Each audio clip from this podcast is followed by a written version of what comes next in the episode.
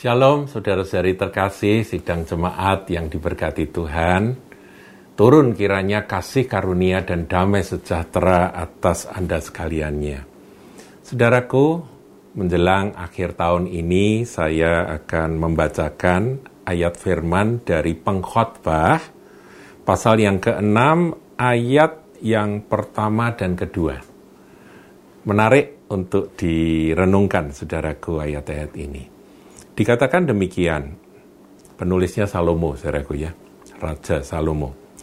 Ada suatu kemalangan yang telah kulihat di bawah matahari, yang sangat menekan manusia.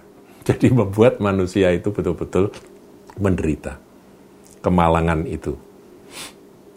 Ayat 2, Orang yang dikaruniai Allah kekayaan, harta benda, dan kemuliaan sehingga ia tidak kekurangan suatu apa pun yang diingininya.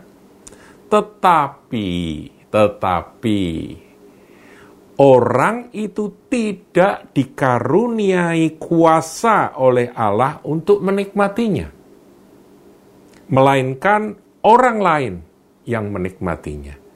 Inilah kesia-siaan dan penderitaan yang pahit Saudaraku, Salomo dikaruniai hikmat oleh Tuhan karena pada waktu dia berdoa, ditanya oleh Tuhan apa yang kamu minta, dia minta hikmat. Dan Tuhan kasih hikmat. Dan hikmatnya itu berasal dari macam-macam, saudaraku, yang ada yang langsung dari Tuhan, ada juga dari pengamatan. Pengamatan dari kehidupan manusia, dia dengan hikmat Tuhan, dia bisa me, apa, menganalisa dan menyimpulkan Nah, kesimpulan dari pengamatan uh, Salomo ini dituang, hasil pengamatannya itu dituang di dalam kitab-kitab yang dia tulis. Dan salah satunya kitab pengkhotbah. Nah, ayat-ayat yang tadi kita baca itu bicara tentang kemalangan yang sangat menekan manusia di bawah matahari ini. Yaitu apa, saudara?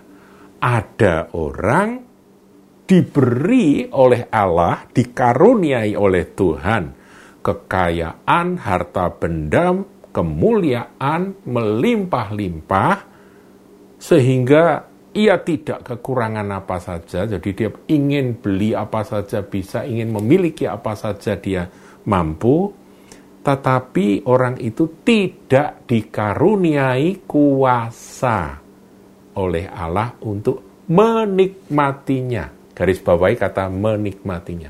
Saudaraku memiliki sesuatu dan menikmati akan apa yang dia miliki itu beda.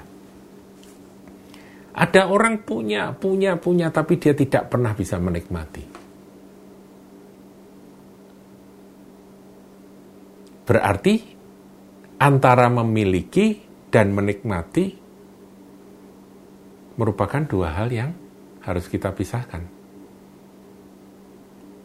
Salomo mengamati ada orang-orang yang karena dikaruniai kekayaan, harta benda, dia bisa memiliki apa saja yang ada di atas muka bumi ini. Tapi kalau dia tidak dikaruniai kemampuan untuk menikmati, dia tidak bisa menikmati itu semua. Dan dikatakan oleh uh, Salomo, inilah kesia-siaan dan penderitaan yang pahit. Mungkin dia sendiri ngalami, saudara. Jadi dia bisa menulis ini. Ini pahit banget. Aku punya segala, tapi aku tidak berbahagia dengan apa yang aku miliki. Ya kan? Saudara, kita ini kalau ingin sesuatu, kemudian kita menabung, kemudian kita bisa membeli itu. Tujuannya untuk apa? Setelah kita memiliki. Untuk kita bisa menikmatinya kan. Ya, saya, saya kasih contoh ya, misalnya saya ini suka suka musik begitu, saudaraku. Saya ingin sebuah gitar. Kemudian saya pilih gitar yang bagus dan saya uh, ya menghitung akan ada enggak uang yang cukup untuk membeli itu. Kemudian setelah saya mampu membelinya, saya beli Nah, tentunya setelah saya beli kan saya bisa menikmati akan benda tersebut dengan memainkannya, dengan men menikmatinya. Artinya benda itu membuat saya berbahagia. Milik saya itu membuat saya berbahagia, betul ya saudara? Tapi ada orang yang tidak bisa. Dia bisa beli, beli, beli, beli, beli, tapi dia tidak bisa menikmati. Jadi karunia menikmati itu merupakan sesuatu yang dari Tuhan datangnya. Berbahagialah Anda yang meskipun Anda tidak memiliki banyak, tapi karunia menikmati itu ada dalam diri Anda. Karena kita ini tidak perlu harus punya segala tapi nggak bisa menikmati. Jadi doa kita begini, saudara Tuhan, aku mohon kiranya aku ini punya senantiasa karunia untuk menikmati. Itu yang terpenting, saudara. Jadi apa saja yang engkau karuniakan kepadaku, tambahkanlah padaku kemampuan untuk menikmatinya. Apa saja, saudaraku Saudara punya keluarga, nikmatilah kebahagiaan bersama dengan keluarga Anda. Saudara punya motor, nikmatilah motor itu. Berbahagialah dengan motor yang Tuhan karuniakan. Saudara punya mobil, berbahagialah dengan mobil itu. Jangan peduli dengan apa yang orang lain punya. Belum tentu mereka yang punya mobil yang jauh lebih bagus itu bisa menikmati mobilnya. Nah, apa yang menyebabkan orang tidak bisa menikmati? Satu kata, yaitu dia tidak puas. Betul ya? Kalau nggak pernah puas dengan apa yang dia punya, ya dia tidak pernah bisa menikmati. Dia selalu memikirkan untuk mendapatkan yang lebih lagi, yang lebih lagi. Demikian dengan harta benda sudah dikasih berkat oleh Tuhan yang berlimpah-limpah, tapi dia melihat ke atas terus. Aku kok masih nggak nggak bisa seperti itu ya, si A itu ya, temanku yang itu, dia jauh lebih sukses dari aku mau mengejar itu. Sehingga dia tidak bisa menikmati apa yang sudah Tuhan berikan.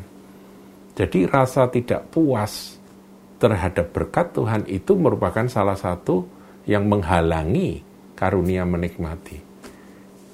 Karunia menikmati itu kita puas, kita berbahagia, mengucap syukur dengan apa yang ada pada kita. Sampai-sampai firman Tuhan katakan ya di dalam Amsal, eh, lebih baik makan dengan sayur mayur daripada makan dengan daging melimpah tapi disertai pertengkaran. Mengapa bertengkar? Karena tidak puas. Sudah ada daging, yang enak, yang wah, lebih enak yang sana, ini belinya salah, ini beli kok di situ, aku nggak suka yang di situ. Nggak pernah bisa puas, saudaraku. Ayo evaluasi. Di akhir tahun ini, sudahkah kita mengucap syukur, sudahkah kita puas dengan apa yang Tuhan berikan? Saya tidak berbicara bahwa kita ingin maju itu pasti kita Eh, bekerja lebih lagi untuk mencapai sesuatu yang lebih, itu nggak salah. Tetapi puaslah dengan apa yang Tuhan berikan hari ini. Makanya berilah kami makanan yang secukupnya pada hari ini. Itu artinya hari ini mari kita menikmati akan berkat Tuhan. Hari ini. Esok nanti ada, ada urusannya sendiri. Jadi kita harus seimbang, saudaraku. Mau maju boleh, tetapi kalau cuma mau maju terus sehingga akhirnya melupakan apa yang sudah Tuhan karuniakan, Anda kehilangan karunia menikmati. Tuhan Yesus memberkati.